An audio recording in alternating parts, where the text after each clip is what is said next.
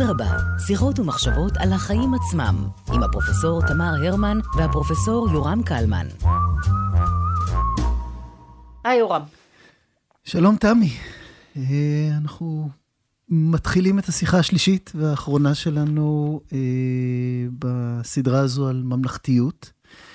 והאורח שלנו הוא פרופסור עופר שיף. אה, קודם כל, השותף שלך לעריכה של הספר ש... שנמצא בבסיס הסדרה הזו. וגם, אני כאן קורא, חוקר של הזהות היהודית-ישראלית על בסיס ניתוח מבטים ישראלים אל התפוצות. חבר סגל במכון בן גוריון לחקר ישראל והציונות, כיהן בשורה של תפקידים, ביניהם ראש המסלול ללימודי מדינת ישראל, מנהל מכון בן גוריון, עורך שותף של עיונים, כתב עת רב-תחומי לחקר ישראל, ויושב ראש הנהלת ההוצאה לאור של מכון בן גוריון. כבר לא, זה היה אז, okay. אוקיי. כאשר פרסמנו. אה, ואם כבר אני מגניב שורה של פרסומת לסדרה המשותפת של תמר ושלי, שזה קשור גם לספר. בהחלט. זה סדרת ישראלים שהחלום שלנו הוא היה להוציא ספרים מאוד נגישים, אבל שדנים בנושאי מהות של החברה הישראלית. יש לנו כבר כשמונה ספרים כאלה. 11 אנחנו כבר מוציאים. אוקיי. ו- ואני חושב שזו סדרה שאנחנו מאוד גאים בה, והיא באמת מקיפה מגוון ממש נושאים ש... הנה, נשמע היום. נכון, ואני חושב שמי שאגב לא מכירים את הספרים, יש להם גם פורמט פיזי מאוד, אה, מאוד ייחודי, אה, ועיצוב, ו... והרבה מאוד אה, חשיבה על הישראליות. אז פרופסור שיף, ברוך הבא. תודה. ברוכים הנמצאים. אני הייתי רוצה להתחיל, עופר, אם ברשותך אני לא אקרא לך פרופסור שיף כאן. תודה. יש לנו הרבה מאוד שעות של דיונים בנושאים האלה. אנחנו אומרים את המונח אה, ממלכתיות, ואנחנו משתמשים בו כך ואחרת, אבל בוא תן לנו את, אה, את ה... הייתי אומרת, את המהות הבן גוריוניסטית, האיש שטבע את, המונח הזה, אה, למה הוא התכוון, ואיך זה מתגלגל לפתחנו באירוע, אחרי האירוע המכונן הזה של השבעה באוקטובר. זאת אומרת, האם, האם, אני אומר את זה אחרת. נכון שתמיד אומרים שבן גוריון יצר איזשהו גשר בין הריבונות ה- ה- היהודית בארץ ישראל ודילג על התקופה של הגולה כדי לכונן כאן איזושהי ישראליות אחרת. אז אני רוצה גשר הרבה יותר קצר בין איך בן גוריון ראה אחרי מלחמת העצמאות ו- וכאשר הייתה לו מדינה חדשה את הקונספט של ממלכתיות והאם הוא מחזיק לנו מים היום אה, ב- ב- בהקשר הזה על כל הצדדים החיוביים והצדדים הפחות חיוביים שבחנו אותם לאורך השנים. זה יופי של שאלה ואני מודה לך עליה אבל אה, אז, אז, אז אפשר לענות עליה בשני מישורים. המישור הראשון, שבדרך כלל עונים עליו, מדברים בו, וגם אם לא כך מציגים אותו, הייתי אומר, זה מישור חגיגי. יש משהו בתפיסה הממלכתית של בן גוריון מתוך התרגשות פנימית, שלפעמים אה, קצת עבדה לנו, ומבחינה זאת המלחמה הארורה הזאת שאנחנו חווים תרמה לה. פתאום להבין שריבונות יהודית, אפילו הסכמה יהודית, אה, אחריות יהודית, אה, היכולת לקבוע את גורלנו בידי עצמנו, כל הפרזות האלה הן לא מובנות מאליהן. כולנו פה, שנמצאים פה מסביב לשולחן, אנחנו דור שגדל אה, קרוב מאוד לכינונה של הממלכתיות הזאת, וגדל, למדנו לא לקח את המובן מאליו. אבל ביום-יום, ולבן גוריון היה ביטוי כזה שהוא קרא לו יום קטנות. ויום קטנות זה השקיעה של כולנו, הבריאה גם. אנחנו גם מתגעגעים ליום קטנות, לנורמליות, ללכת לבית קפה, לשתות קפה, ולא לשאת על גבינו את כל דאגות העולם. אבל בן גוריון גם ראה ביום קטנות לא רק משהו מבורך, אלא גם של נורמליות, אלא גם משהו מאיים. צריך לחלץ מתוך יום הקטנות חזון. והמאבק של בן גוריון הכי גדול בעשור הראשון לאחר הקמת המדינה, היה בתמרון הזה, מצד אחד הבנה יום הקטנות זה משאת נפש של דור שנלחם והקריב, ודי כבר, רצה, נמאס, רצה לעשות לביתו. לבין בן גוריון שהבין שבצד היום קטנות המבורך הזה, אתה צריך לחלץ חזון. מבחינה זאת, התקופה של היום קצת מזכירה, אני שומע את הדברים האלה. אה, אתמול שמעתי מישהי אומרת, שמה בקיבוץ בארי, בתוך הממ"ד, עשר שעות, הבנתי שכל היום קטנות, הוא, הוא, יש עוד מעבר. כן. אז מבחינה זאת, זאת תשובה אחת. שאיך המלחמה מחזירה רלוונט, את הרלוונטיות של הבסיס של התפיסה של בן גוריון, אבל היא עוד לא אומרת מהי התפיסה שלו. ואם אתם מרשים לי להמשיך, אני כן. אנסה לומר. בהחלט, זאת הייתה בקשה מפורשת. אם כך, עוד רגע, דיבור יהודי, עוד רגע לדבר לא ב, אלא על. אה, אני שואל את עצמי, במאמר שלי בספר, הכנסתי את בן גוריון למוזיאון אנו, אה, שיש לו תפיסה הפוכה, אולי עוד נדבר, אבל באותו מידה... תפיסה אני, הפוכה לנושא של הקשרים ש... בין, ה... בין ישראל לתפוצות. וגם של הממלכתיות הבן גוריונית, כמעט הפוך לבן גוריון. ובאותו הקשר, אני רוצה לדמיין לי שבן גוריון אה, פוגש את אה, מפלגת המחנה הממלכתי. יושב שם באולם, איפה שהם יושבים, ושומע אותם מדברים ממלכתיות. אני חושב שהוא היה מתרעם מאוד, ולא... אה, הוא, הוא היה אומר שזה, הוא לא רוצה להיות במפלגה הזאת. כי, ואני לא, לא, לא, עוד פעם, אני לא רוצה לדבר באדם X או Y, אבל אני מדבר במגמה הזאת שלה, שמייצגת בעיניי המחנה, מייצג בעיניי המחנה הממלכתי, זה מגמה שמקדשת את האחדות, וכמעט מתחמקת או מנסה, או מחשיבה כלא לגיטימי כל דבר של מחלוקת. בואו נהיה ביחד, בואו נתחבק. ננצח ביחד. ננצח ביחד, זה עוד יותר טוב. היום הייתה רשימה בעיתון, בהארץ, אה, אה, של מישהו שכותב שהוא לא כך מתחשק לו להתחבק פה עם כולם. וגם לבן גוריון לא התחבק, הוא לא ככה תפס ממלכתיות. באופן מוזר, בן גוריון לא היה מבין על מה בני גנץ מדבר. כי הוא דווקא חשב שאי אפשר לדבר ממלכתיות בלי לדבר מחלוקת. אני מזכיר לכם, בן גוריון הממלכתי, שהמציא את הממלכתי, לא כינה את בגין בשמו, אלא קרא לו האיש... נכון, האיש שיושב ליד באדר וכולי. היו לו תפיסות. ובמאמר שאני כותב בספרון שלנו, אני מדבר על האופן שבו הוא מתמודד עם יהדות התפוצות. הוא אומר, אני, אני לא חושב שממלכתי... אסור, אסור לדבר על הסכמות מזויפות. זה, הוא קרא לזה טיח שלא יחזיק מעמד. דווקא בוא נדבר במה אנחנו שונים. אז קודם כל צריכים להתחיל מזה שבן גוריון חשב שחובה של מנהיג לדבר ממלכתי, להסביר לעם מהי תפיסתו של ממלכתיות. אז בואו, ברשותכם אני אגיד איזה מילה חצי תיאורטית, שלא מרבים לדבר בה. ממלכתיות, אנחנו אומרים כלאחר יד, זה דאגה לטובת הכלל. במסגרת הממלכה. הממלכה. הכלל הוא מי שנמצא בגבולות של הממלכה. אז את מעלה פה שאלה מאוד מעניינת, שלא כולם נותנים את, את, את, את דעתם עליה. אתה צריך להגדיר מהו הכלל, את מי הוא כולל. אגב, הוא כולל ערבים או לא כולל ערבים? שאלה טובה, נכון? הוא כולל את יהדות התפוצות שאיננה אזרחית ישראל, את רמז שלדעתך לא, לא כולם מסכימים על זה. גם לא בטוח שבן גוריון לגמרי הסכים עם זה. כי בן גוריון, הממלכתיות שלו הייתה ממלכתיות יהודית. המקום של הערבים היה בה, אבל לא באותה רמה. ויהדות התפוצות, באופן פטרוני, שיפוטי, היררכי, הייתה חלק מהממלכתיות הזאת. כן.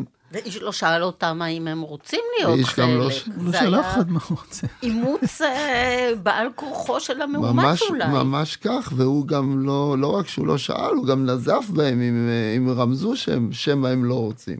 זאת אומרת, הייתה פה גישה שיפוטית, שמ, שמנקודת המבט שלנו היום, אני כחוקר לא מסכים עם כל פרטיה, אני כן מתרשם מהמקום, מהיושר, מהאינסיסטנס, מהנחישות, לה, לה, להגיד, אני, אני כך מגדיר את הכלל, ואני כך מגדיר את התפיסה המגזרית, את התפיסה הלא ממלכתית.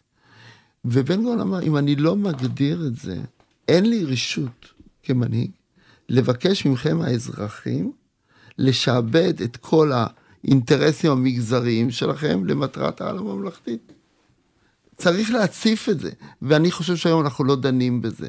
אז אנחנו נדבר קצת בן גוריון, אני מקווה, אבל כל הזמן לי מחלחל, קל נורא לתקוף את בן גוריון הרבה שנים אחרי, כן, 70 אחרי. אבל זה לא העניין. כהיסטוריון, אני אומר לך, זה לא חשוב, צריכים ללכת לעומק, והעומק הוא שהוא הוא, הוא התחייב לשקף לאזרחים מהי תפיסתו, מהו טובת הכלל שלו. מי הוא חושב, מי הוא הכלל ומי הוא חושב יש לו רשות לקבוע ולהגדיר את טובת הכלל. הוא אמר למשל שטובת הכלל, שהכלל כולל את העם היהודי, אבל רק ליהודים בישראל מותר להגדיר מהי טובת הכלל כפי שרמז. כל זה הוא אמר. אפשר היה להתווכח איתו אז, אפשר להתווכח היום, אבל הוא אמר. אוקיי? אז זה, זה מבחינתי ההתחלה. ואתם רוצים שאני אדגים את זה, אז אני לפחות במאמר, בחרתי להדגים את זה, ואני חושב שלא במקרה, דרך האופן שבו בן גוריון מעמת בין תודעה ממלכתית לבין תודעה גלותית. זה היה מרכז ההוויה, לא רק של בן גוריון, אנחנו בתקופה היסטורית שבה באמת יש... אני גדלתי עוד על החגיגה הזאת פעם ראשונה אחרי אלפיים שנה, לא חשוב מה, אבל אחרי אלפיים שנה זה היה איזה חגיגה, שחגגו את הגנב היהודי הראשון, הראשון, נכון? אבל, אבל צריכים להבין שזה, אם אתה רגע מעמיק מעבר לגנב היהודי הראשון, יש פה תחושה שבדרך כלל אנחנו מכנים אותה, פעם ראשונה אנחנו אחראים לגורלנו. והוא בחר להסביר ממלכתיות דרך ה... מה זה לא. והמה זה לא, זה היה הווי... המשמעות של להיות מיעוט בעיניו. אני חושב ש... אני חייב להקדים ולומר שכל מה שאני עכשיו אומר על בן גוריון, אני לא מסכים איתו. אני חוקר של יהדות ארצות הברית בין השאר, ואני לא חושב, כפי שבן גוריון חשב, שלהיות יהודי בגולה זה בהכרח לגזור על עצמך תפיסה של שוליות וחוסר יכולת לקחת אחריות. אני לא מסכים עם זה. אבל זאת הייתה תפיסתו של בן גוריון. גם א' ב' יהושע בשלב אה, אה, יותר מאוחר בהרבה, למעשה נזף ביהדות התפוצות על, על דבר דומה. ממש כך. א' ב' יהושע אמר שבאשר אתה יהודי בתפוצה, יש לך זהות חלקית, יהוד... כי הוא קרא לזה חליפה. אם לא נוח לך, אתה תוריד את החליפה היהודית ותהפוך לך, תיקח חליפה אמריקאית. אני חושב שזו הצגה מאוד לא נכונה של יהדות התפוצה, אבל זה לא הנושא שלנו היום.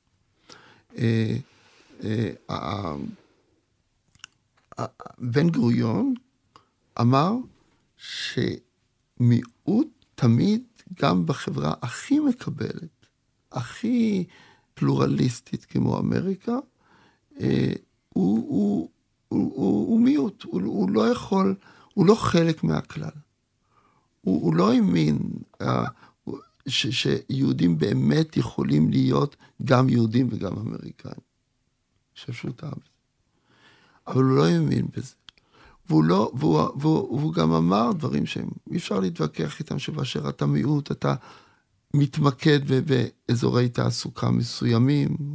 אם אתם זוכרים בפירמידה ההפוכה של וורחו וכל זה, הוא היה חלק מהתפיסה הזאת.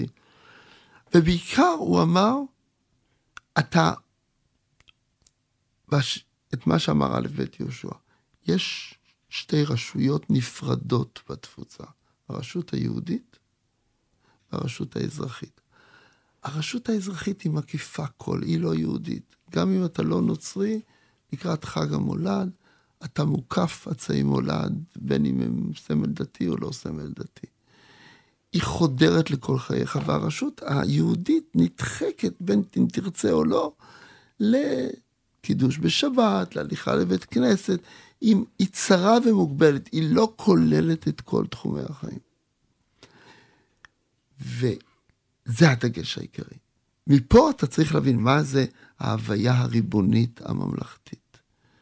הוא קרא, הוא השתמש כל הזמן במילה, נופלת המחיצה בין הרשות האזרחית לרשות היהודית. כאן, כל מה שאתה עושה הוא גם, גם יהודי וגם אזרחי.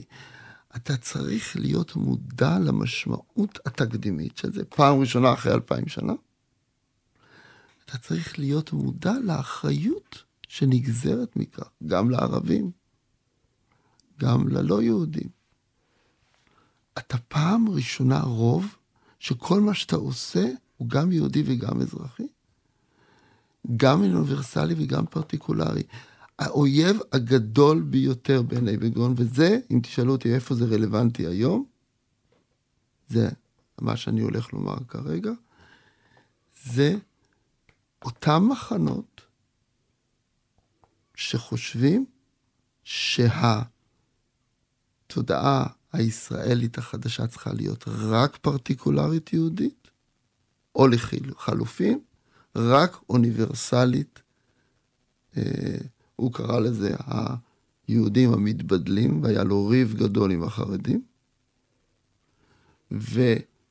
ולאוניברסלים הוא קרא יהודים מתבוללים, או יהודי יפית. והוא לא התבייש לריב איתם, גם אם הם קראו לעצמם ציונים. ואני לא מסכים איתו בזה. אני חושב שהם היו יהודים מאוד גאים, אבל, אבל העניין הוא לא להסכים או לא להסכים, העניין הוא להבין את השדרה הרעיונית של בן גוריון. והנה השדרה הרעיונית. ממלכתיות פירושו שאנחנו מחויבים בכל דבר שאנחנו עושים לשלב עם כל המתחים את הפרטיקולרי והאוניברסלי. מה שאנחנו היום קוראים יהודית דמוקרטית. זה הלב ליבה. ומישהו אמר, הוא אמר, בתפוצה, כדי להבין את זה צריכים לחזור לתפוצה, והוא אמר, לא, בוא נקרא לזה גלות גם לאמריקה, ושם יהודי צריך לבחור. הוא צריך לבחור בין להיות אזרח, אוניברסלי, דואג לכל העולם, תיקון עולם וכל הדברים, או יהודי, להיות חרדי ולהיכנס לשכונה שלו, לבית כנסת שלו ולהסתגר. פה פעם ראשונה יהודי לא צריך לבחור, ולהפך, אסור לו לבחור. וזאת, זאת, ומפה נגזרת מהי תפיסה, מהי, איך מגדירים מי שייך, איך מגדירים בעיקר מהם התפיסות המגזריות. החרדים, לא. לא ולא. הוא בא מול בבימיית הכנסת, והם היו שותפים איתו בחלק מהזמן בקואליציה, בשתי הכנסות הראשונות, והכל טוב, אבל אתם לא. והוא לא התבייש להגיד להם. וכנ"ל מישהו כינה מתבוללים, גם כחלק מהמפלגות בישראל, אפשר, לא, לא חושב, לא צריכים לצלול את זה, זה, דורש יותר מדי ידע של המפה הפוליטית של שנות החמישים, אבל, אבל, וזה לא צריכים גם להסכים איתו. אבל זה הדבר המרכזי. אז איפה, איפה המושג הזה באמת פוגש אותנו היום, ב-2023, סוף 2023, אחרי ה-7 באוקטובר? המושג התנפץ, המושג התחזק, התחדד. אז, אז, אז אולי באמת אני אשתמש באמת בביקור של בן גוריון הדמיוני במוזיאון אנו כדי להגיד. אני חושב, אנחנו כבר כמה זמן, גם אני, אה, מאוד נהנים מיום קטנות, שבן גוריון חשש ממנו. אה, אני מאוד אוהב בתי קפה, אני לא יודע אם תמר מותר לי להגיד, אבל הסדרה שלנו נולדה בבית קפה. אז, אז אנחנו אנשים כאלה שאין רע ביום קטנות לדעתי. אבל אה, התקופה שלפני המלחמה לקחה את יום קטנות אולי צעד אחד יותר מדי. אה, ומוזיאון אנו, שהוא פאר היצירה לדעתי, הוא באמת, אני לא אוהב לעמוד על הקווים שם אנשים שעבדו ועשו, והמוזיאון אנו נמצא בקמפוס אוניברסיטת תל אביב, הוא יורש של מוזיאון קודם שהיה בית התפוצות, שהיה בדיוק התפיסה הבן גוריונית. תפיסה היררכית, יש מדינת ישראל, יש תפוצות, והמדינה היא למעלה, והתפוצות אמורות לקדש את התפיסה שישראל היא המוקד של ההזדהות והסולידריות היהודית. אה, ולקדש את התפיסה שאין אפשרות לחיים יהודים ברי קיימא בלי ישראל, בתפוצה. מוזיאון אנו הוא לא רק היורש, הוא המתנגד. הקורייטר, האוצרת שלו, המנכ"ל שלו, כולם אומרים את זה בריש גלי. אנחנו רוצים לקחת ולעשות פלורליזם. יש להם תפיסה של פלורליזם, שעוד פעם, הייתה, אפיינה רבים מאיתנו, קצת מזכירה לי הגדרה מסוימת שלה, שמתהדר בה הניאו-ליברליזם, שגם אליו אני מתנגד. בואו, כביכול, בואו לא נהיה פוליטיים, כן, כביכול. בואו לא נציף מחלוקות.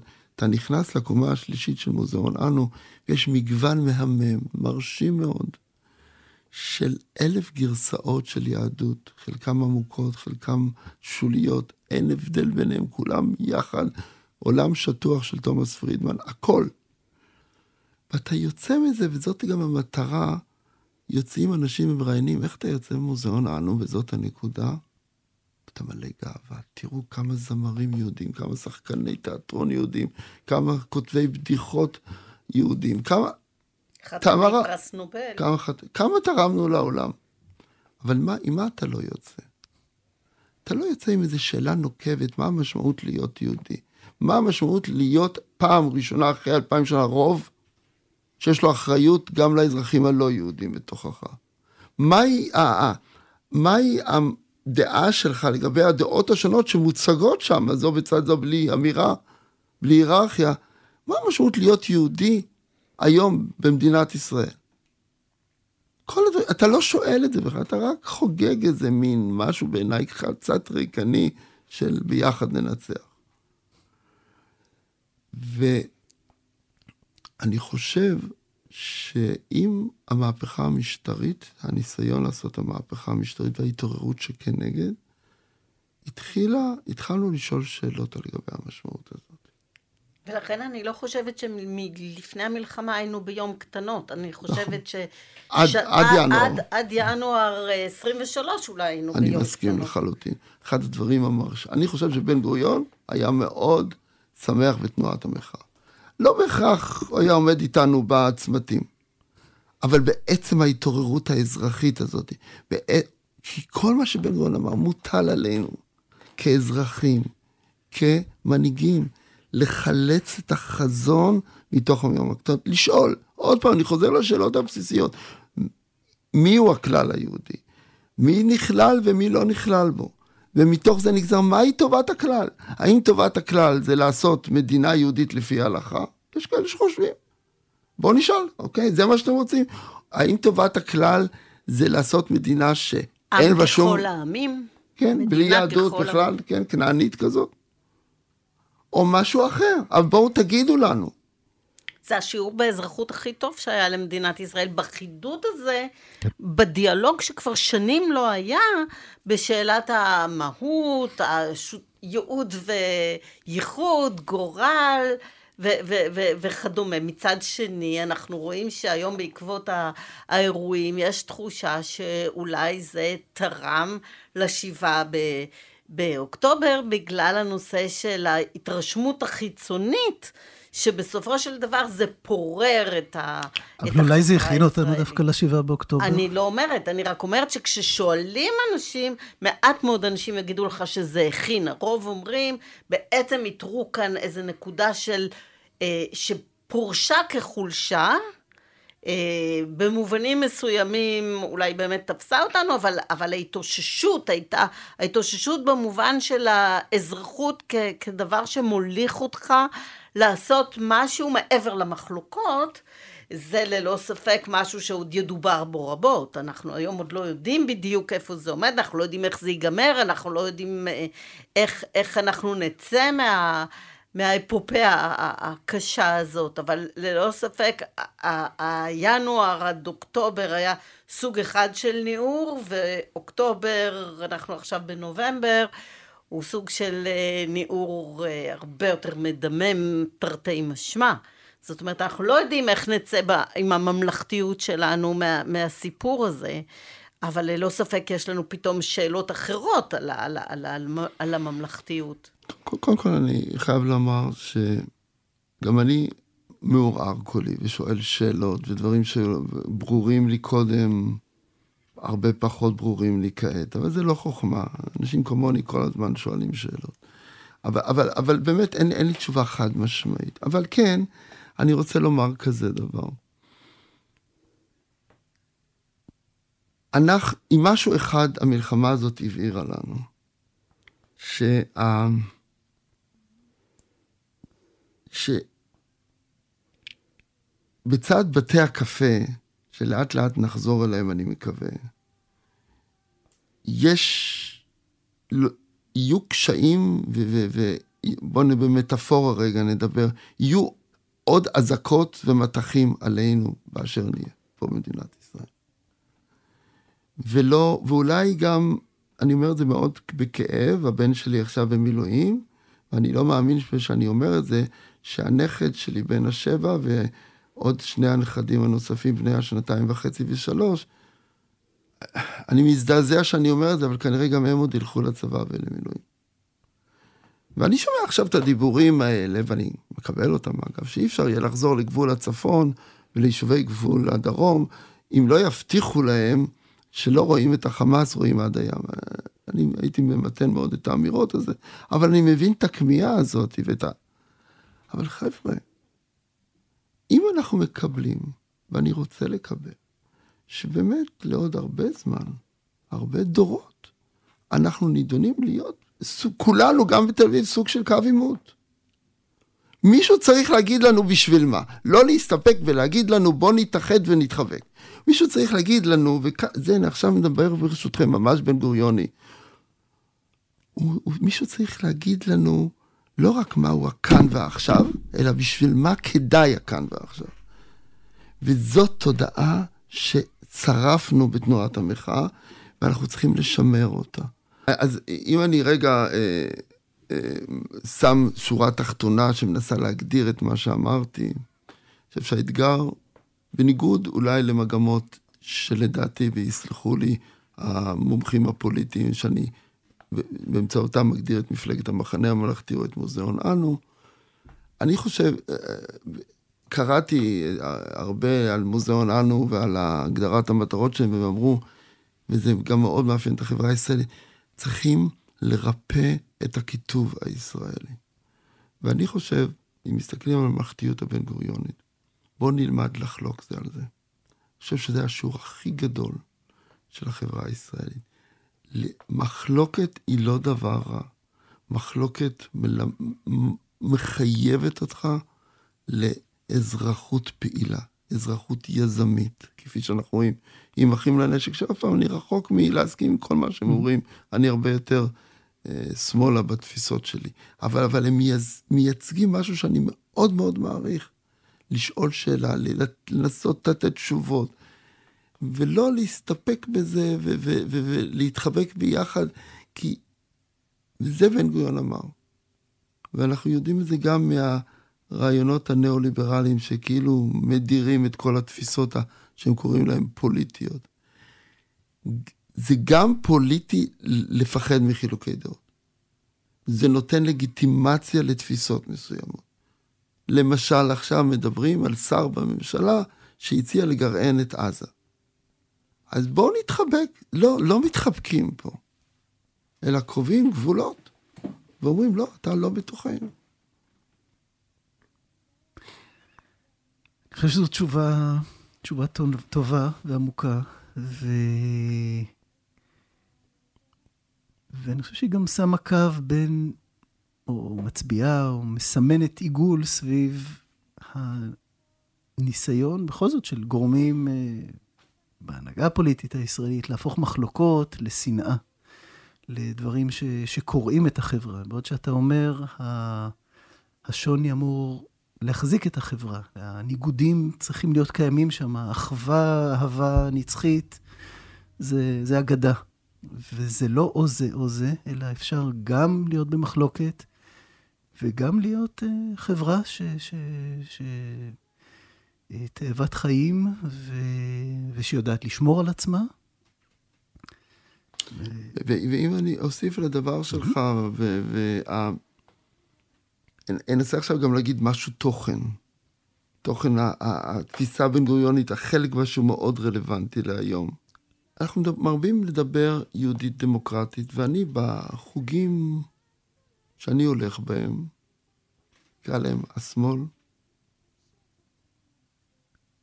שמעתי יותר ויותר, ולפעמים אפילו אני ככה התבטאתי, שיש, יהודי ודמוקרטי הוא לא, הוא לא מחזיק מים.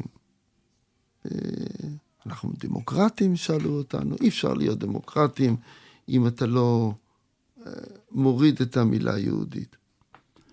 ואני חושב ש... עוד פעם, כשאני מסתכל על הצורך גם לחלוק וגם להיות ביחד, אני חושב שהמרשם הזאת של, הזה של בן גוריון, להגיד, תראו, הוסרה המחיצה. זה קשה, זה מאתגר, זה לא תמיד עד הסוף דמוקרטי וזה בטח לא עד הסוף יהודי. אבל זה אנחנו עושים, זה אנחנו טועים, זה אנחנו לפעמים מתפשרים לא טוב, זאת האחריות שלנו. וזה גם מסמן את איפה אנחנו לא נותנים לו לגיטימציה. לא לתת לגיטימציה, זה לא לגרש אותו, זה לא לקרוא לו בוגד, אבל להגיד, אנחנו מתנגדים לך. מי שאומר רק יהודי, ואני רוצה לדבר היום, לא במונחים של שנות החמישים, אז להביא דוגמה מהיום. מי שחושב לקחת ולקדש חוק השתמטות, כפי שהתכוונו לעשות טרם המלחמה, הוא אומר רק יהודי. הוא, הוא, הוא, הוא, הוא, ממלכה לא יכולה לתת לזה לגיטימציה. הוא יכול להיות, גם אני חושב שזה מאוד בעייתי, שממלכה יכולה להגיד, אני מוכנה לסבול אותך. אבל היא לא יכולה לחוקק חוק בכנסת שמסכים עם זה. אז, אז המקום, וגם, כן, גם לחוגים שאני שייך אליהם, שחשבו שאפשר לדלג על הזהות היהודית של המדינה. אני חושב שזו שגיאה קשה. ובמקום המתוח הזה, המחוספס הזה, שמה כדאי להתווכח. ו- ו- ולדאוג לא לתת לגיטימציה לשני הקצוות, לסבול אותם כן. אנחנו מדינה דמוקרטית. אבל לא, כי ברגע שאתה נותן לגיטימציה לרק, אנחנו עכשיו, אם אתם שואלים אותי, אם אני הייתי עכשיו, אתה מבקש ממני לסיים בשנייה את הפוסטקאט שלנו, אז אני אומר, פה אני מצטט את בן גוריון, אתה לא יכול לתת לחוגים שלא מוכנים להכיל אותך,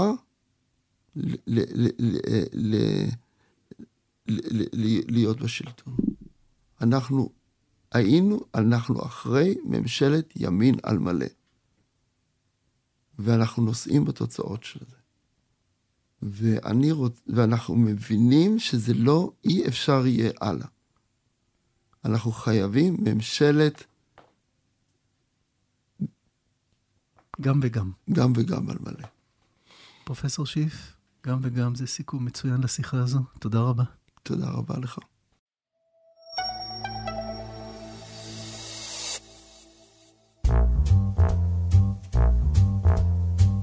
אדרבה, שיחות ומחשבות על החיים עצמם, עם הפרופסור תמר הרמן והפרופסור יורם קלמן.